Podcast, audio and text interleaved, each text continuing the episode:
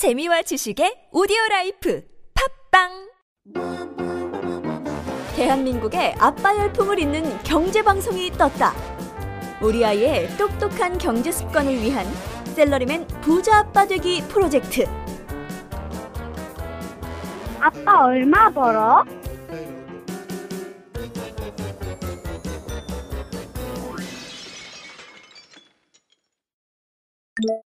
이 방송은 초딩이 경제신문을 읽을 때까지 쭉 계속됩니다.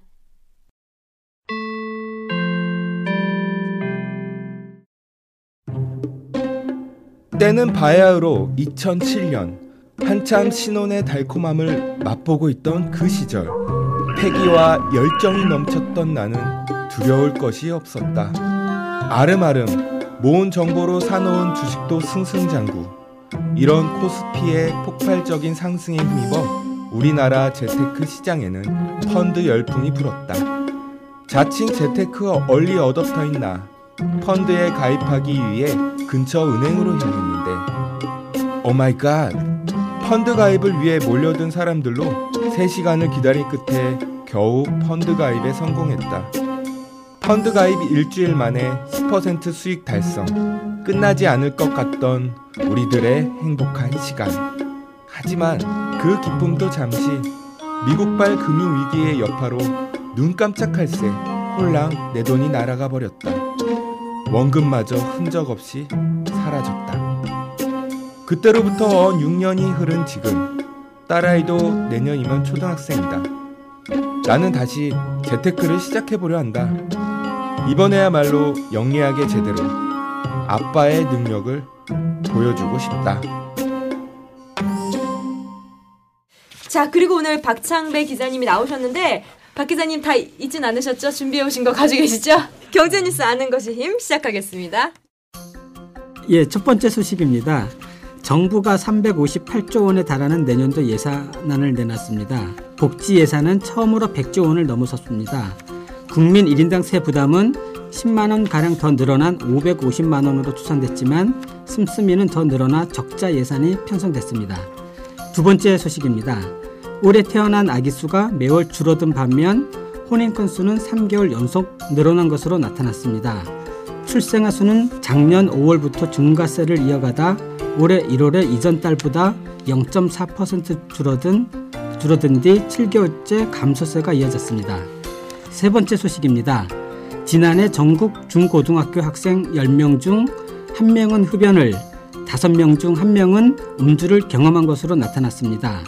이들 학생들은 첫 흡연과 음주를 초등학교 때 경험한 것으로 조사돼 큰 충격을 안겨주고 있습니다. 네 번째 소식입니다.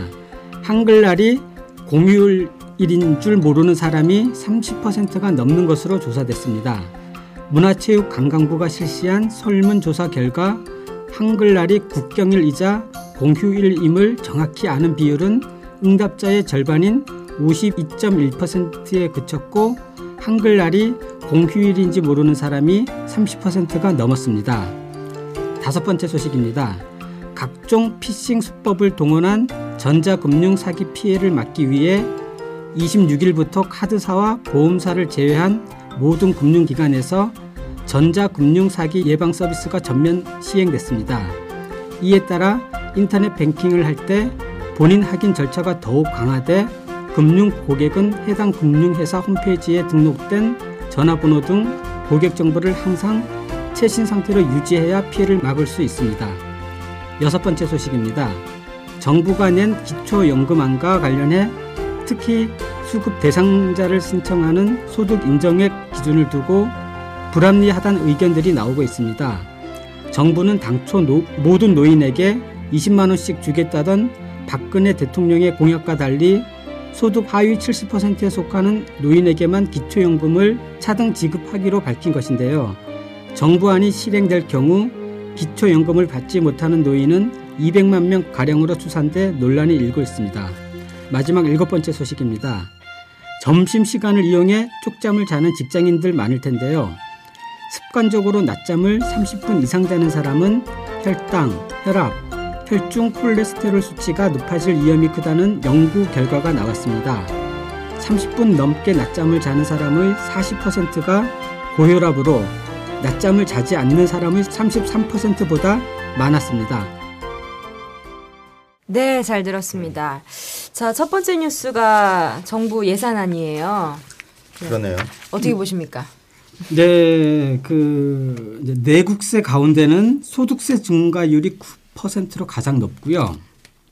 또 가장 비중이 높은 부가가치세도 7.4%가 늘어납니다. 아무튼 세금이 늘어난다는 것은 그러잖아도 경기가 좋지 않은데 또 서민들 주머니에서 더 빼가겠다는 것이죠. 아니, 저는 좀 이런 것 같아요. 세금은 더 걷어도 된다고 봐요. 서민들한테도 더 빼가도 돼. 네. 근데 내 주머니에서 세금을 100원 빼가고 120원의 혜택을 주면 돼요. 아, 예, 그런 계산인데 이놈의 혜택이 계속 대기업한테만 간단 말이야. 그러니까 서민 주머니 털어가지고 공룡들한테 지금 밥 주고 있는 거란 말이에요. 아, 그렇죠. 그러니까 짜증이 나는 거지. 그렇죠. 예, 맞아요. 그런데 앞으로는 네. 지금 저희가 SNS 시대가 엄청나게 빠르게 그렇죠. 발전하고 네. 있잖아요. 여태까지는 그 인물 중심이었고 사실은 공약은 잘 안 보고 당이나 인물 나오면은 이제 보고 선택했는데 앞으로는 많이 달라질 것 같아요. 지금 젊은 세대들은 그런 기대를 해보는데 네. 또 그걸 이용한 또 뭔가가 있지 않을까. 또 그런 그것도 또 제가 이제 팟캐스트라고 좀 느끼는 건데 확실히 세대 간의 완전 다른 세계를 사는 것 같아요. 맞아요. 팟캐스트를 40대 이상은 아예 팟캐스트라는 걸 들어보지도 못한 분이 8, 9이야. 뭔지도 몰라요. 설마 40대 정도가? 아예 모르는 사람이 열에 정말 8, 9이야. 그러니까 뭐 들어는 봤는데 뭘 어떻게 듣는 건지 아예 모르는 사람들이 대다수고 이 팟캐스트 방송도 보면은 90%가 20, 30대예요. 20, 30대. 그렇죠. 예, 저희 뭐 홈페이지 팝빵 얘기하면 뭐 새로 나온 빵이냐 뭐 그렇게 얘기를 아, 요거 괜찮다. 팥이 들어있나? 편집장이 정말 오랜만에 터트리시네요. 너무 기쁘다.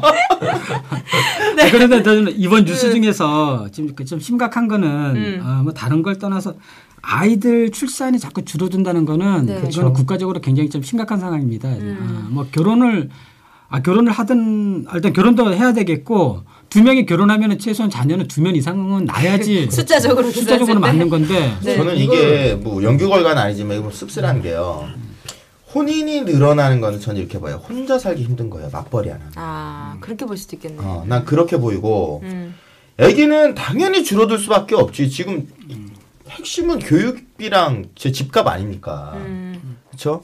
그러니까 애를 놓고 집을 늘려가고 교육을 시키려고 하니까 돌아버리겠는 거지. 근데 제 듣기로는 프랑스 같은 경우는 출산율이 굉장히 높아지고 있고 정말 3명이 기본이에요. 그렇죠. 근데 약간 그런 분위기가 있대요. 인생 뭐 있나? 아이들과 행복하게 사는 게 인생의 최고다. 없더라도. 그러니까 이런 좀 마인드가 좀 인생의 그렇죠. 중요성? 그럼요. 이런 게 바뀌었다고 하더라고요. 그런데 좀 다른 건 있어요. 프랑스 국민들은 자라나는 어떤 환경이 문화가. 맞아. 그러니까 그런 게 또 뒷받침이. 뭔가 가정적이거나 뭐 이런데 우리나라는 생각해보세요. 우리 어릴 때. 자라난 걸 생각해보면 난 내 자식은 그렇게 시키고 싶지 않겠다는 생각이 어떻게 자라는지 작동을 더 하는 것 같아요. 야생마처럼 자라. 그런데 프랑스도 예전에는 맞아요. 우리나라처럼 이제 저출산 그렇죠. 마이너스 가장 저출산율이 높았었죠. 네, 다시 그거를 해결하기 위해서 뭐 교육 복지 그렇죠. 많이 늘렸죠. 결국에 다 경제적인 구조 안에서 나오는 현상들이에요. 전부 다. 복지가 잘 돼 있는 나라일수록 정말 가보면은 호주나 뭐 이런 데 가도요. 가족들끼리 어떤 그런 정신문화, 유대감 이런 게 굉장히 발달돼 있고 그 안에서 어떤 행복을 찾는단 말이에요. 근데 우리나라 사람들 행복을 다 어디서 찾아요? 남들 볼 때 내가 어느 지위에 있냐, 남들이 볼 때 멋있는 차를 타고 있냐, 남들한테 얘기하기 좋은 동네에 살고 있냐, 강남, 송파, 서초냐, 남들이 볼 때 빌라가 아닌 아파트에 살고 있냐, 가족 중심이 아니라 남들이 볼 때 그럴듯한 가방을 메고 있냐, 전부 이거란 말이야. 맞아요. 심각한 거예요. 그 20, 30대를 보면서 제가 뭐 그들하고 친하진 않아도 저도 30대 후반에 있지만 그 20, 30대를 보면 되게 안타까워요. 왜냐면 옛날에 그 보릿고개라고 있었잖아요. 네네. 우리 한 70년대 선배들은 분명히 보릿고개 겪으면서 살았단 말이에요. 근데 그때 그래도 산업이나 국가가 성장 궤도에 있었어요. 근데 지금은 보릿고개는 없어. 네. 근데 얼마 전에 한 40대 선배가 그러시더라고요. 야, 요즘 왜 보릿고개가 없어? 있지. 88만 원 세대에 88만 원이 보릿고개 아니야. 맞네. 그 말인데 보릿고개인 거지. 와, 너무. 그러네.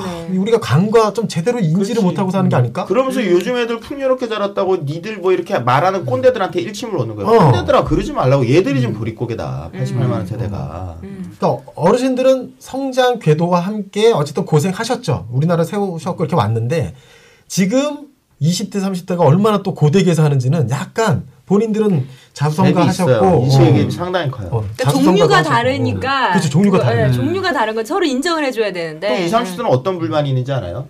어르신들은 힘들게 나라 전체가 가난할 때 고생을 하셨지만 성장의 가시를 다 나눠먹지 않았냐. 당신들은 사실 사업한다고 사고 치면 웬만하면 잘 되고 사고처럼 사업 잘 되고 부동산 사면 오르고 이런 임금은 계속 올라가고 고용도 늘어가는 시대에 살지 않았느냐. 우리는 뭐냐. 우리는 지금 88만 원 받으면서 이렇게 스펙 쌓고 난리를 치고 막 죽을 똥 살 똥 공부를 해도 집 하나 살 돈이 없어가지고 지금 막 이러고 애도 못 낳고 이러고 산다는 거 아닙니까? 그러니까 양쪽 다 불쌍해요. 결론은 다 불쌍해. 그런데 그 이제 성공한 CEO를 통해서 CEO 한 몇백 명한테 설문조사를 한 적이 있는데요. 네. 이들이 가장 중요하게 여기는 게 이제 뭘까를 한번 물어봤습니다. 그 답이 가족이라고 이들은 그 통계 수치가 가장 높게 나왔고요. 그래서 일단 현대 기준으로 미래를 예측하지 말라고 또 이렇게 하고 내가 현재 월급이 88만 원 세대다. 10년 뒤에 그럼 나는 그러면 한 1년에 1,000만 원이 안 되겠죠. 10년 돼봤자 그럼 1억도 안 되는 연봉으로 살겠구나. 이제 그렇게 생각하지 말라는 거죠. 근데 또 그런 마인드도 좋은 마인드가 아니에요. 제가 저번에도 얘기했지만 내가 같은 돈을 벌고 있더라도 그 돈을 어디다 쓰고 어떤 데다가 내가 나 자신에 대해 투자하고 어떤 관계를 맺어가느냐에 따라서 상상할 수 없는 그 다른 미래들이 다 펼쳐집니다. 그렇죠. 네. 그거는 그렇게 딱 계산적인 마인드를 갖는 순간 거의 갇혀 사는 거예요. 근데 삶은 그런 게 아니거든. 맞아요. 그래서 이제 결론적으로 그 아이는 나중에 미리 지금 집 걱정, 교육 걱정 하지 말고 그래도 결혼을 한번 하고 아이도 낳고 한번 그게 순리가 아니겠는가? 그러니까 개인도 그렇게 노력을 할 테니 좀 나라에서도 좀 뭔가 적극적으로 좀 노력을 해주면 서로서로 힘들어도 조금씩 같이 노력하면 좋아지지 않을까? 근데 그렇게 맞아요. 힘들게 혼인은 늘어나는데 아기는 안 난단 말이에요. 그러니까 이거는 뭐냐면은 이거는 혼인을 한다는 거는 그러니까 처음부터 결혼할 때 주변 다 보세요. 우리는 애 낳지 말고 결혼만 하자. 이러고 결혼하는 집이 뭐 몇이나 되냐고. 별로 없단 말이야. 조금 있죠. 조금. 네, 많지 않아요. 그러니까 처음에는 다 가정에 대한 어떤 판타지. 우리 애도 낳고 우리 예쁜 가정을 꾸리자는 판타지를 갖고 결혼을 하는데 그래서 혼인은 이렇게 한단 말이야. 그리고 살기도 혼자 너무 힘들고 하니까. 근데 결혼하고서 현실을 딱 직면해 보니까 애 낳기가 두려워지는 거예요. 그러니까 이게 지금 경제구조의 가정 파괴를 하고 있는 거지 사실상은. 그런 의미에서 3개월 연속 늘어난 것만으로는 사실 이게 정말 요즘 우리나라의 몇 년 상황을 봤을 때 혼인이 3개월만 늘은 거지 기준이. 네. 사실 또 과연 계속 늘어왔는가. 이건 또 다시 한번 조사. 그런 의미에서 우리 편집장님은 아이가 지금. 네, 저는 둘이 있고요. 둘. 네, 그래도 원래 목표는 4명까지 낳으려고 그랬는데. 그래도 둘이 있으세요. 네, 우리 또 조 대표님께서는? 저도 둘이 있습니다. 아들딸. 둘. 아유, 잘하셨네. 근데 김 대표님과 저는 아직 없어요. 우리 좀 당신들이 문제네요. 네, 우리가 문제입니다. 우리가 뭐 할 말 있겠습니까? 우리가 지금 둘씩 결혼은 둘을 낳아 본전의 고민 수가 본전이. 네, 저희는 이제 앞으로 가능성이 있으니까. 네. 조만간에 좋은 소식 기대하겠습니다. 알겠습니다. 오늘 빡빡 터트리시는데요. 자, 그리고 뭐 점심 시간에 쪽잠을 자는 직장인이 건강이 더 안 좋다고 나온 거죠 지금. 그러게 근데 이런 수치는 꼭 믿어야 될까? 그런 일단 의심이 가요. 근데 한 20%도 아니 40%가 고혈압으로 뭐 이렇게 퍼센트지가 높게 나오니까 좀 솔깃하긴 해요. 근데 저는 이게 확실한 건지 모르겠는데 언젠가는 그 유럽 특히 독일 같은 데는 가면은 낮잠 자는 시간에 가게 문도 닫아버리거든요. 아 더운 나라 저기 뭐. 막 그런데 더운 나라. 아니, 독일도 그래요. 지금은 그런지 안 그런지 모르겠는데 그러니까 낮잠을 자는 것이 굉장히 일반적으로 이렇게 문화가 착 깔려 있어요. 아, 맞아, 맞아. 근데 그게 오히려 더 건강에 좋다라는 소리를 들은 적도 있는 것 같은데, 근데 모르겠어요. 그건 정확한 건 아닌데 이런 생각이 좀 드네. 네.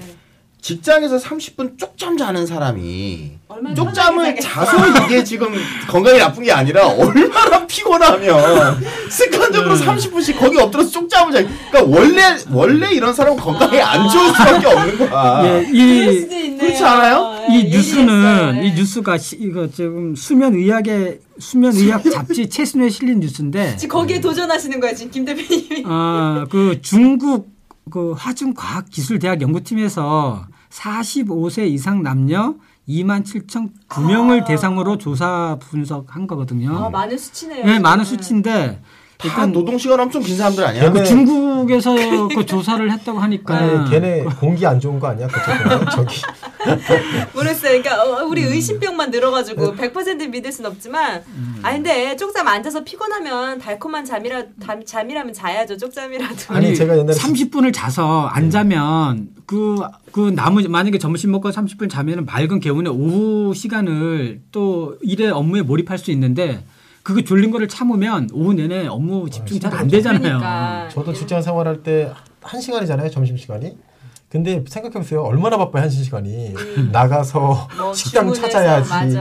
뭐 먹고 들어와야지. 커피 한 잔 먹고. 진짜 한 15분 자는 것도 정말 눈치 보면서 막 그랬는데 그것도 안 자면 그 오후가 너무 힘들어지더라고요. 그러니까 괜히 요런 기사 보고 아, 잠 안 되겠다 하지 마시고요. 졸려면 주무세요. 자, 더 하실 얘기 있으신가요? 아, 없습니다. 네, 박 기자님. 박 기자님 어떠셔요? 마지막에 하니까 기분이 좋으세요?